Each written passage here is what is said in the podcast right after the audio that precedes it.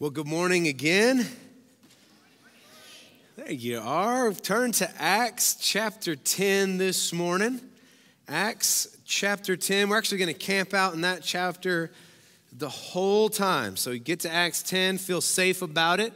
We are uh, we are going through in the process of working through the D N A of our church. What does it look like for us to be a Great Commission church? And last week, uh, we talked about our vision and we talked about uh, our strategy. And, and all of this, again, is rooted in the Great Commission, that this is the work for the church that we're to be about, is what Jesus said in the Great Commission. And we're working that through in terms of what language are we going to use? How are we going to understand how that applies to us locally and today? And uh, your vision is, is just a statement about who we want to be as a community.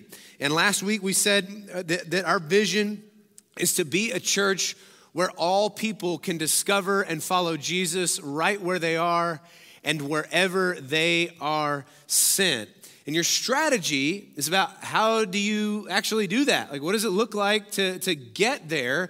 And because our uh, vision is a statement about who we want to be as a church, it's a statement about who we are, an identity statement, then your strategy has to be about becoming a certain kind of person, right? So becoming a certain kind of community is going to require us to be certain types of people. We have to live in a certain way if we are to become a certain kind of group. And so we said last week that our strategy, uh, the way that we become the kind of church that we want to be, is by focusing the whole of our lives on apprenticeship to Jesus and participation in his family. And that's what we preached through last week. I would encourage you, if you missed any of that, this is a really important time in our church to really soak ourselves in who we're going to be and what it looks like to, to be part of this family. So I would encourage you to go back and listen. But now what we're going to begin to do, what we're going to do really for the next several weeks, is we're going to key in on that strategy and we're going to go, okay,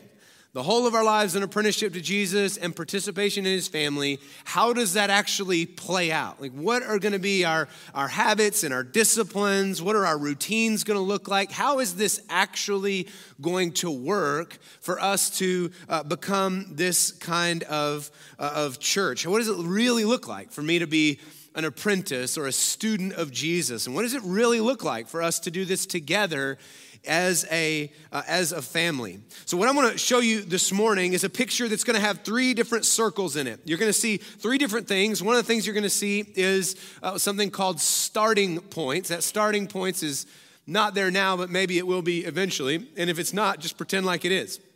Uh, starting points is where it all begins, right? This is this is the, what we're going to cover uh, this morning. It's where it all begins. But once your story and your participation in the life of this church begins, we move on to what's called ongoing steps and unique steps. Now, we're going to get to those, not today. But just understand that our ongoing and our unique steps, which you don't see pictured here, are, oh, there they are. There they are. You don't have to pretend anymore. It's on the screen. Those ongoing and unique steps, those are going to be the habits, the disciplines, the routines, the practices of people that call themselves family here at this church. So if you're a member of this church, those are going to be things that describe what your life should look like as a member of this church. Now, we're going to get to those uh, again in the next few weeks. But what I want to clarify this morning, before we move on from this big picture uh, overview, is this is not describing, uh, this is not the process by which someone comes to know Jesus. If we were looking at that, we would we would maybe draw that in a totally different way. That's not what we're looking at here. What we're talking about here is the process of what it looks like for you to become part of this church. Again, the ongoing and unique steps are about what it looks like to be a member here. The starting points, which is what you're discovering or we're going to talk about today, is what it looks like to begin this journey. Now, I want to say just a quick word on membership, because we hear that word and it can make us maybe a little uncomfortable, or we don't know quite what that means. What membership is, is a, is a covenant. It's a covenant commitment that we make together. So when you say, I want to be a member of this church, what that covenant is, is that we're saying that we're going to live out the Christian life together and locally with this group of people through thick and thin. That's what membership in a church should look like. That's what membership is. And so if that's true, then there's got to be some standard. We've got to say, okay, then this is what our lives together are going to look like. And again, we're going to get to that in just uh, in just a few weeks. But today, we're going to look at starting points. I want to I want to define that really quick, and then we're going to jump in. A starting point is just an event or a relationship or a circumstance, right? So it's super broad. It's an event, a relationship, or a circumstance, which was the catalyst for you connecting with this church. It's just, the, the question is, how'd you end up here?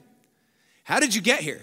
Maybe there was something going on in your life and you went, man, I just got to get in the church somehow. I got questions about God, and I've seen that church there on South Street, and so you walk in our doors. Maybe it's somebody you know. Maybe it's family. Maybe you were in the womb and present at this church, and so you've been here just because mama's been dragging you to church for a long time. I don't know, but the point is that, that everybody has a unique story. Everybody uh, has a way in which they began here at this church. And so your starting point is really just a way of describing that. We've used the image of a road trip throughout this uh, throughout this vision casting that we've been doing. And the starting point is literally kind of going, okay, we're going to go on a trip. Like we're going to begin, we're going to go somewhere. It's that moment that's the that's the catalyst. It's interesting to think about your own story. Maybe for some of you, you're literally here for the first time.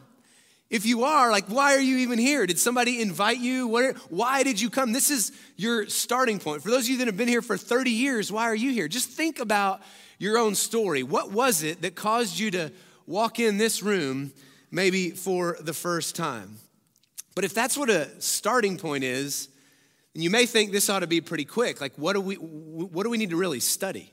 If it's that random, if it's that uh, odd, the, the, and, and it's that unique to each person, what are we even looking at when we're looking at starting points? If, if, if that's all that it is, we don't really need to pay too much attention to it. We don't really have a role, but we do. And I want to talk about, if you're sitting in the room this morning, particularly if you're a member of this church, what is our role as it relates to starting points? If all a starting point is, is a moment when somebody chooses to interact with our church. And I want to tell you, I want to start this morning by saying that our job as members of this church, our job is to create a certain kind of culture. And that culture we're defining as a culture of welcome. Now, I want to walk through that because that can sound kind of up in the clouds. What does that mean, create a culture of welcome? Let's do some defining really quick. What is it, what it, when we talk about a culture, what is a culture? Really simply, a culture is an environment. It's an environment that's made up of certain attitudes and actions and ways of thinking. Think about it. When we talk about the culture of the world, that's what we're talking about. We're talking about certain attitudes, ways of doing things. We're talking about a collective normal. It's a way of describing the way things are in a certain group of people. The interesting thing about a culture is that a culture is not a fixed thing.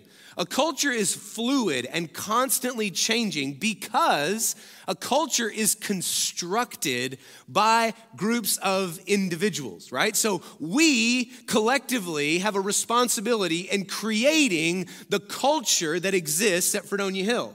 And how is that created? Well, it's created by the attitudes and actions and behaviors of individuals in the room. So it's fixed. If we don't like the culture, well, we can change it, right? So that's what a culture is. But what is the word welcome? What does that mean? It's really simple. Welcome literally means to gladly receive. Welcome means to gladly receive. So we're going to put that together this morning, and we're going to say that we are responsible for creating a culture of welcome in this place that doesn't just exist when we're here, but goes with us into the community. And both of those are vital, that it exists here and goes with us into the community. There's a question that I want to put before you that I think is going to guide us for the rest of this time, and then we're going to jump into Acts ten. And it's this. If God, who is at work and at work mightily in the life of somebody in our community, somebody outside of these doors, if God is at work mightily in the lives of people outside of our doors, if God brought them into your life or brought them into the life of this church as a collective, if they bumped into you at work or they walked in these doors, would they find someone or a group of people eagerly awaiting to go on the journey of discovering what God is up to in their life? If they bump into you in the office or if they walk in this room, are they going to find a group of people who are curious and eager and want to connect in such a way that they can discover what God might be up to in their life? And then if not, how do we get there? We have to create a culture of welcome. And I want to look at a few things today that I, I think are going to help us wrap our head around. So you're in Acts chapter ten. Now, this is a story that many of you have probably heard before. Very oftentimes, and maybe even in your Bible, the, the story is titled, or some of the sections in there are, ti- are titled, The Conversion of Cornelius. Right? In Acts chapter ten, we're going to read about Peter and we're going to read about Cornelius. And oftentimes it's referred to as the conversion of Cornelius. But here's what I want us to do today. I want us to try to look at it in a bit of a different way. I want us to try to see the story today, not as the conversion of Cornelius, but as the, con- the conversion of Peter. Peter has to get converted in this story. And that's what I want to look at today, because I think in this moment, there's going to be some key sections that are going to help us understand what a culture of welcome really might look like. It's a whole chapter. I'm not going to read the whole thing to you. I'm going to do some bits of summary, and then we're going to read specifically. But Luke, in his account and in Acts, Luke tells us about a man named Cornelius. And here's what he tells us. We know that Cornelius is a Gentile, that he's a man that's attached to the Roman authority. And if you know anything about the relationship between the Romans and the Jews, it's not a healthy buddy-buddy kind of relationship. But there are some Gentiles which are referred to as God-fearers, and, and Cornelius kind of fits in this category. Now, this is a broad category, and we don't know exactly what that means about Cornelius, but we know a few things for sure. And one of those is that he, as a general rule, it would mean that Cornelius was a man of high character, that he was, in general, a good man. The other thing that we know about him, because he's a God-fearer, is that he was in some way, and we don't know the details here, Luke doesn't tell us, but in some way, he is sympathetic to the Jews. That he's not in necessarily in opposition, though he would seem like that on the surface, that he's sympathetic to the Jews. And then the other piece of information that Luke tells us that is, that is true about Cornelius is that he is a man that is seeking after truth. He is hungry in some way. He's seeking after truth. He is in serious pursuit of the knowledge of God. And so Luke tells us that an angel shows up and visits Cornelius. And that the angel tells him that God has heard him pray. Again, Cornelius is seeking, and God has heard him pray. And it tells him that he needs to send for a man named Peter. Something that Peter has or some news that Peter may know is going to be important in the thing that Cornelius is seeking after. And so he's instructed by the angel to send to Joppa for a man named Peter. Well, then Luke switches the scene and he takes us to a rooftop in Joppa where Peter is fasting and praying. And he has this vision. And he has this vision where this basically a picnic cloth comes down out of heaven. And that, that picnic cloth is a buffet. It is full of all sorts of animals. The interesting thing about what's on that cloth is that most of those animals were considered unclean by Jewish law.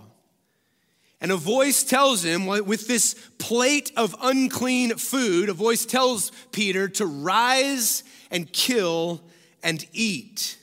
I want to pick up the story right there in verse fourteen. Again, Peter is seeing this vision of things that are unclean according to Jewish law. The voice says to rise and kill and eat. Look at verse fourteen. But Peter said, "By no means, Lord, for I have never eaten anything that is common or unclean." And the voice came to him a second time. What God has called clean, do not call common. This happened three times, and the thing was taken up at once to heaven. I think you're gonna maybe start to wrap your head around why I'm calling this the conversion of Peter. The thing happens three times. There's this tense dialogue as Peter sees what he sees, but he hears what he hears, and those things seem to be in contradiction and in tension, and Peter's wrestling through this. But what I want you to, to hear is those words where it's where, where God says, what God has made clean, do not call common. Now, here in a minute, Peter and Cornelius are going to meet, but we're not to that story yet. We haven't gotten to that part. But what I want you to see is that before Peter even meets this Gentile man seeking the Lord, before they even meet, God has to train Peter on how to see. Before there's ever any personal interaction, God has to train Peter on how to see. And it's our first point this morning. Our first point is that a culture of welcome requires of us to see others from God's perspective. We have to be more specific than that, though. A culture of welcome requires of us to see others through the lens of God acting in Jesus for the sin of all humanity. For the sin of all humanity. See, what God had to retrain Peter to do was to retrain Peter to see in light of Jesus' death and resurrection. See, because Peter was still looking at things in an old way. He was converted. He had put his faith in Jesus. He was filled with the Spirit, but he needed to be trained on how to see in light of Jesus' death and resurrection. He had to see the world in a way that was cross-shaped. And we need to have that same sort of conversion. Before we talk about what it looks like to interact with people out there or people that might walk in here, we need to be in prayer asking God to help us see clearly.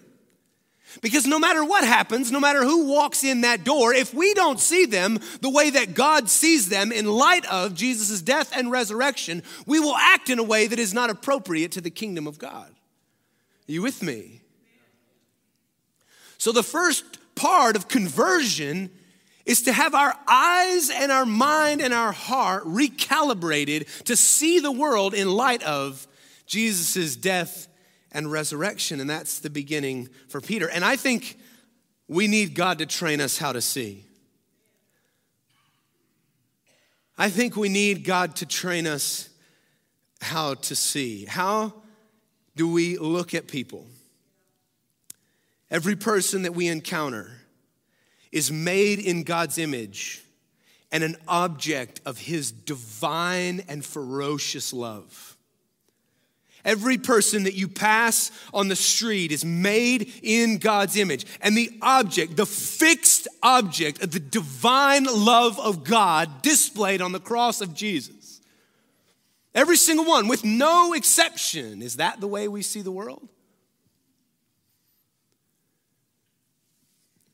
We need to learn how to see. If we're going to have and embody a culture of welcome, we need to learn how to see. Jump in at verse seventeen. Now, while Peter was inwardly perplexed, I didn't say the process was going to be easy. There's a There's a teaching, there's a working on us that God needs to do. And Peter is inwardly perplexed at what the vision he'd seen might mean. Behold, the men who were sent by Cornelius, having made inquiry for, for Simon's house, stood at the gate and called out to ask whether Simon, who was called Peter, was lodging there. And while Peter was pondering the vision, the Spirit said to him, behold, three men are looking for you. Rise and go down and accompany them without hesitation, for I have sent them. And Peter went down to the men and said, I'm the one that you're looking for. What is the reason for your coming? I want to focus on Peter's question. He goes in obedience to the Spirit and he asks these men, okay, well, I, I'm that guy with that name, still inwardly perplexed. And he says, what is the reason that you're coming? And I want to just ask you, after our eyes have been changed, after we've relearned how to see the world in light of the death and resurrection of Jesus, I want to ask what might change in our interactions with strangers if the question that Peter asks is also the question on our mind. What is the reason that you're coming? Have you ever thought about that? Somebody walks in the door for the first time. Have you ever thought, what would be the reason that they would walk in this door? Have you ever been curious enough to find out? And so the second point is, is for us to say this, that God is at work. He is at work in the lives of those around us, whether we are aware of it or not. Peter answers the door and has no idea what has been going on in Cornelius' house. But has God been working? Yeah. And I think as a church, we need a little bit of dose of humble pie, because I think we get this attitude that somehow we have ownership on the presence of God and we're the one that brings him out into the community. And I just want to tell you, he's already there. Who do we think we are announcing that we have this monopoly when God, by the power of his Spirit, is at work out there already? We need a little humility that says, why are you here? What might God be up to? So the second point, again, is that God is at work in the lives of those around us, whether we know what that looks like or not. But when our stories intersect, when our stories intersect, it's an opportunity to discover what God is up to. Listen. The question is not whether or not God is active. The question is whether or not you and I want to do the heavy lifting to discover what he's doing. Are you looking for God in the story of the stranger? Are you seeking? What might that look like? Let's make it simple. Are you asking questions? Are you getting to know, or are you just, hi, welcome to Front Hill, glad you're here, hope you find a Sunday school class? Right? If I was genuinely interested in what God might be up to in your story, it might take a little longer than that. Am I positioning myself in your story as a humble listener, as somebody asking questions, ready to hear what God might be up to? Are we asking questions? Are we listening to people's stories? Or are we just hoping that our Sunday school versus worship attendance percentages get more closely aligned? Can I say I am hoping for that? But I'm also hoping that we're not just somehow hoping that, that bottoms are in seats, but that we are actively pursuing what God might be orchestrating by bringing this group of people right now together for this moment. All right, kids, thank you for your patience. In your bags, in your bags right here. I want you to take this out. Don't open it. Just look at it. Just look at it. It says don't open till Pastor Kendall says to open. Here's what I want you to do. Parents, you may have to help with this. Kids, I want you to think about what might be in here. Just let your imagination go wild. What could be in here? Parents, keep it closed. And slowly, while keeping it closed, I want you to break the tabs, right? Keep it closed. And I need three kids, just to, or just kids, shout out. What do you think's in here? Just shout all at the same time. What do you think's in here? Yeah, money! What's in here? Here's the point. I'm going to make this point, and then we're going to open this up. Hang on, hang on, hang on, hang on, hang on.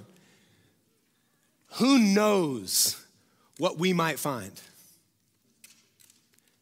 Who knows when we meet the stranger, when we meet the outsider? Who knows when we listen and ask questions, when we get into relationship? Who knows what God might be up to? The only way we're going to know is if we become humble listeners in their story. All right, kids, I don't know. Let's see if any of you guessed it. Open it up, go!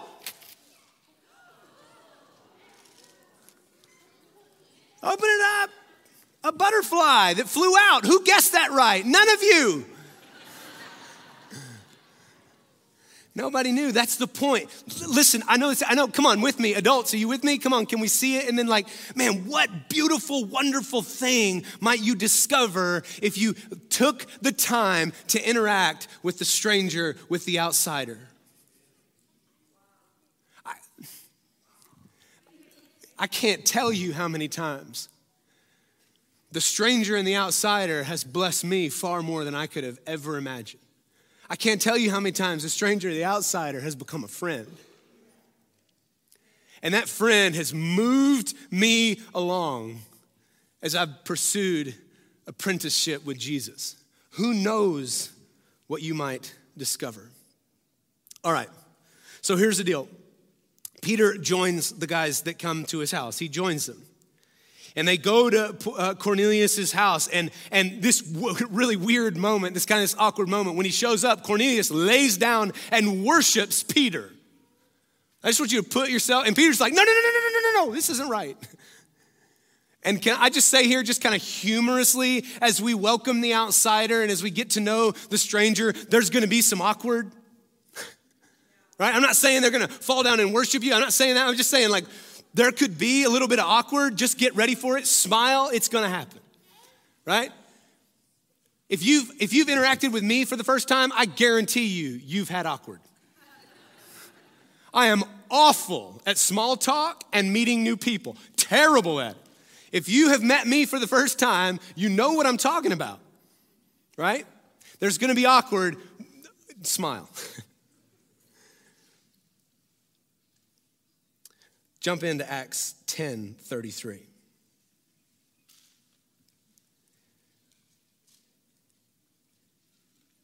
Cornelius says, so I sent for you at once, and you've been kind enough to come. Now, therefore, we're all here in the presence of God to hear, hear all that you have been commanded by the Lord.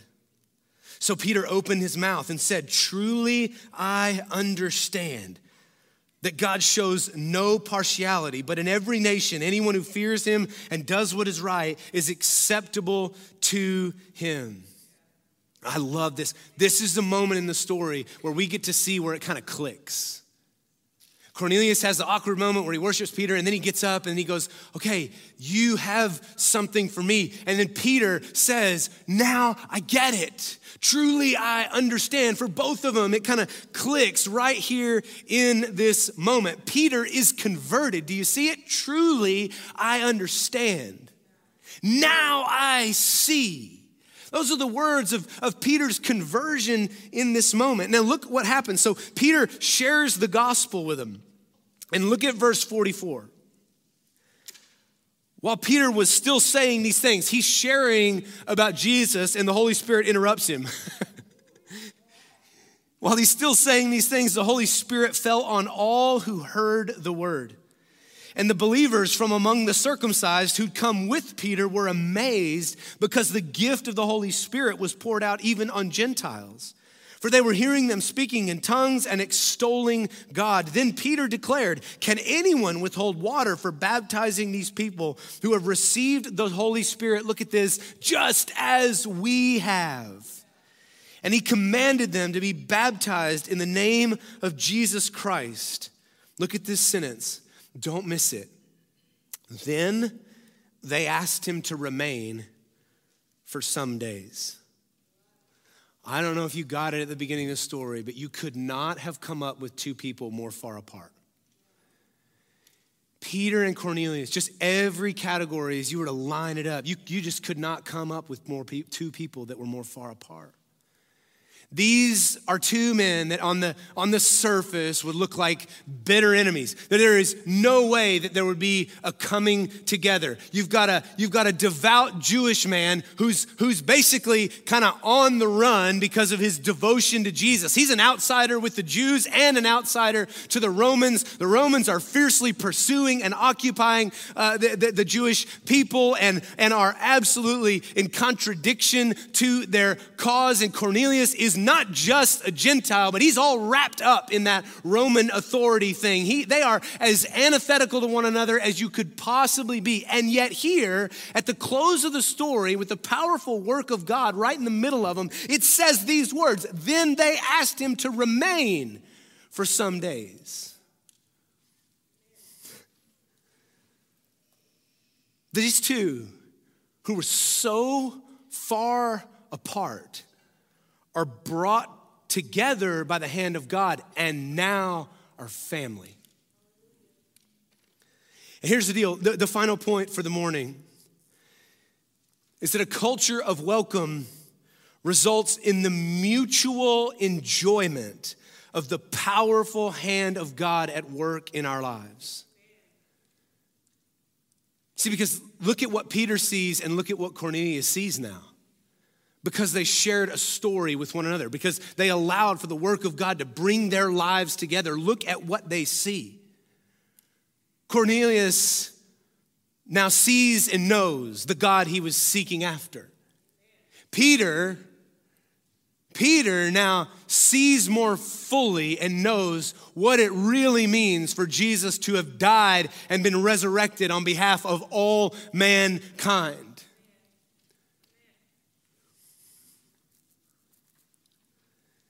A culture of welcome allows for us to be joined together when before we were strangers. Who knows who might walk through those doors? I don't know. I don't know what God is up to. I hear stories,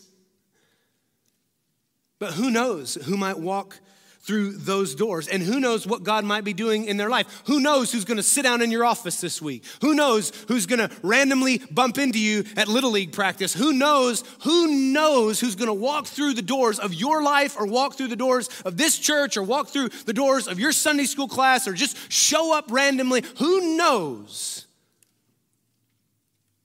I don't know. But what might God be up to? And the only way that we're gonna find out, the only way that we're gonna find out is for you individually and this place as a whole to be a place that gladly receives the stranger and the outsider.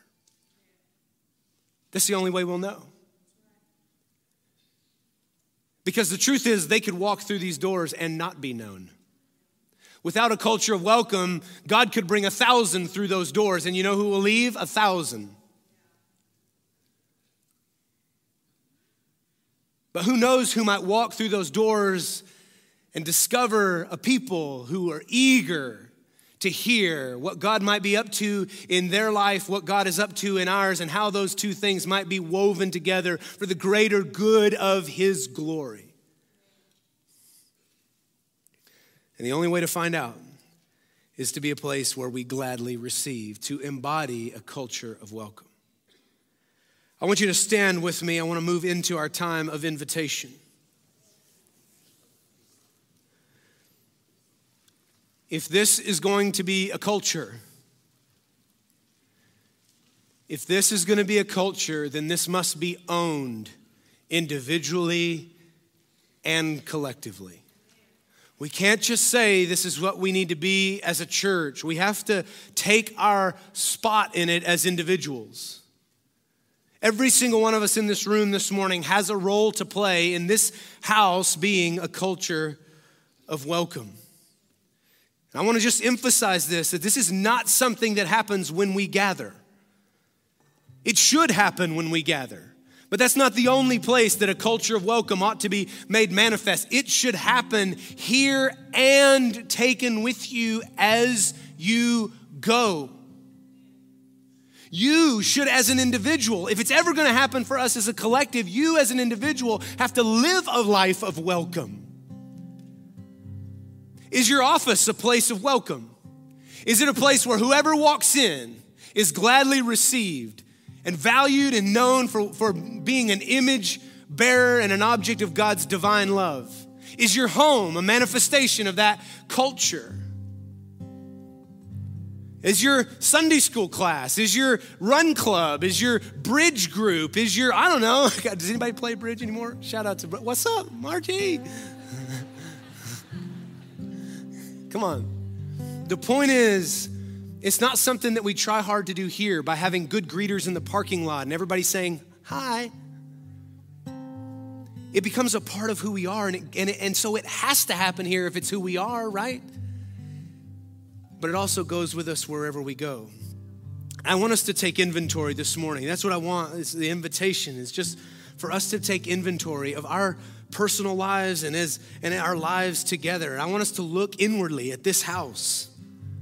Does anything need to change? Does anything need to change?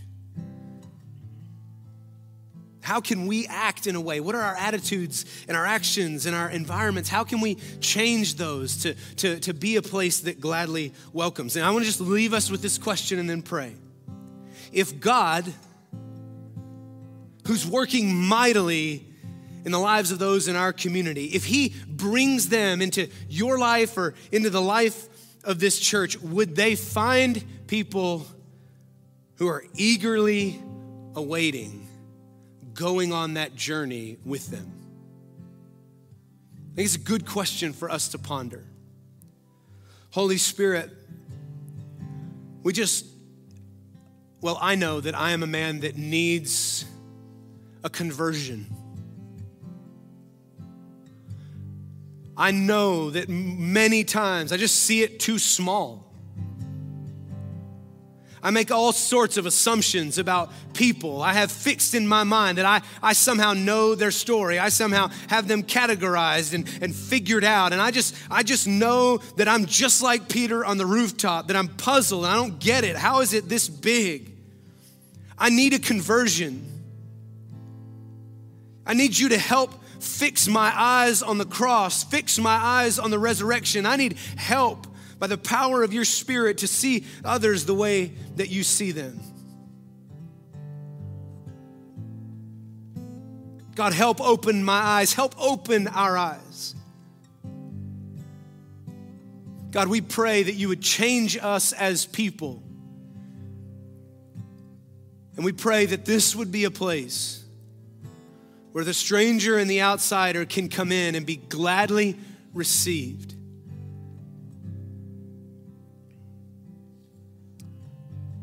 Holy Spirit, we know this is only something that can happen through you.